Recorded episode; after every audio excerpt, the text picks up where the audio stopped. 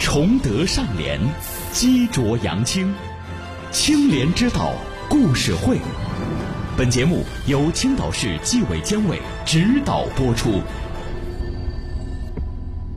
年轻赌徒的偏航路。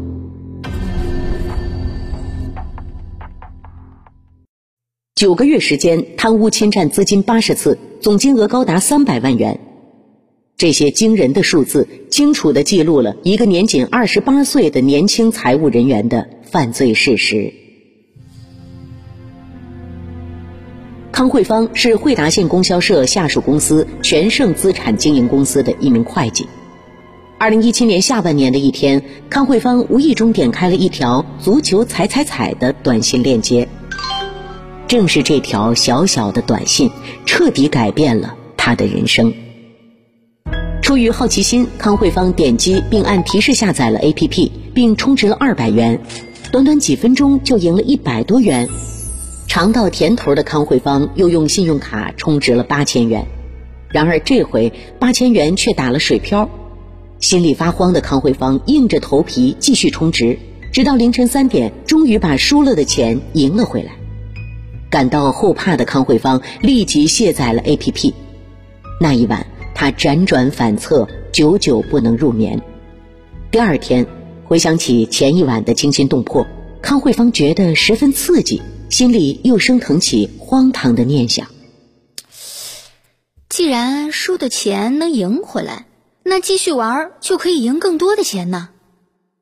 于是，康慧芳第二次下载了 APP。自此走上了一条不归路，输得多，赢得少，信用卡额度不够就去网络借贷平台贷。康慧芳的毒瘾越来越重，债务的雪球也越滚越大，直至债务高达一百五十多万，走投无路的康慧芳才将事情原委一五一十告诉了父母。你呀，你干什么不好啊？要去赌博？唉，一百五十万，真不是个小数啊！我先把咱家的房子挂网上卖吧，看看能卖多少。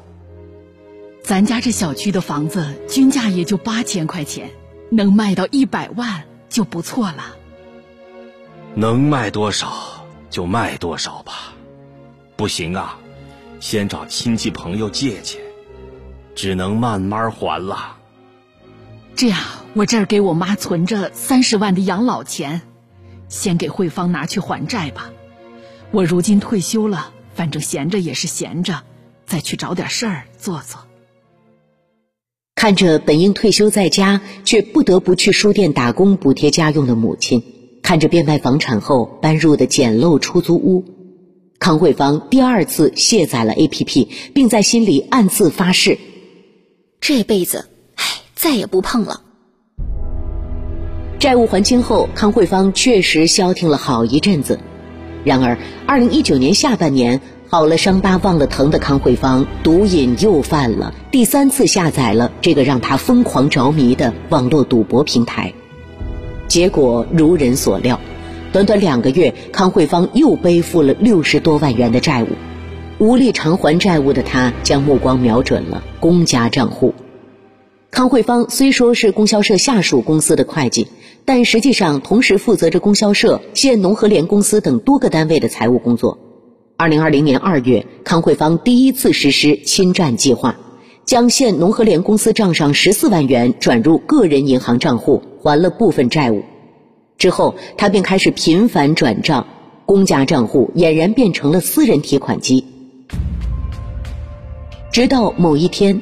惠达县纪委监委开展了财务领域专项警示教育活动，一个乡镇财务人员的违纪违法案例让康慧芳深受触动。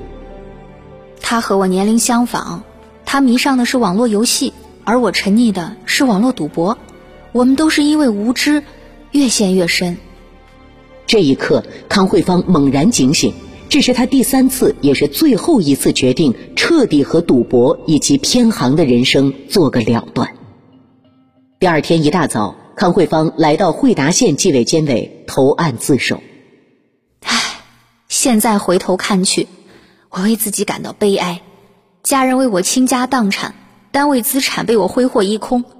如果在父母帮我还清债务的时候，我就能及时收手，那我还是会拥有灿烂美好的人生。但是世界上，终究是没有后悔药啊。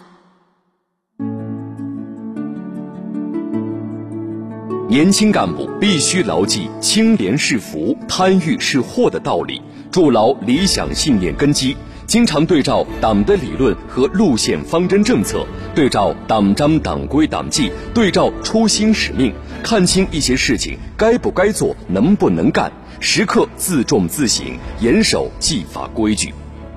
有道是：理想信念是基石，自重自省具腐蚀。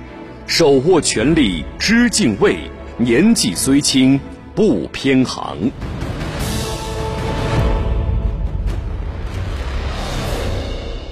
本期演播：子墨、王奔、小丹、敬翔、孟阳，编剧制作：邓哲。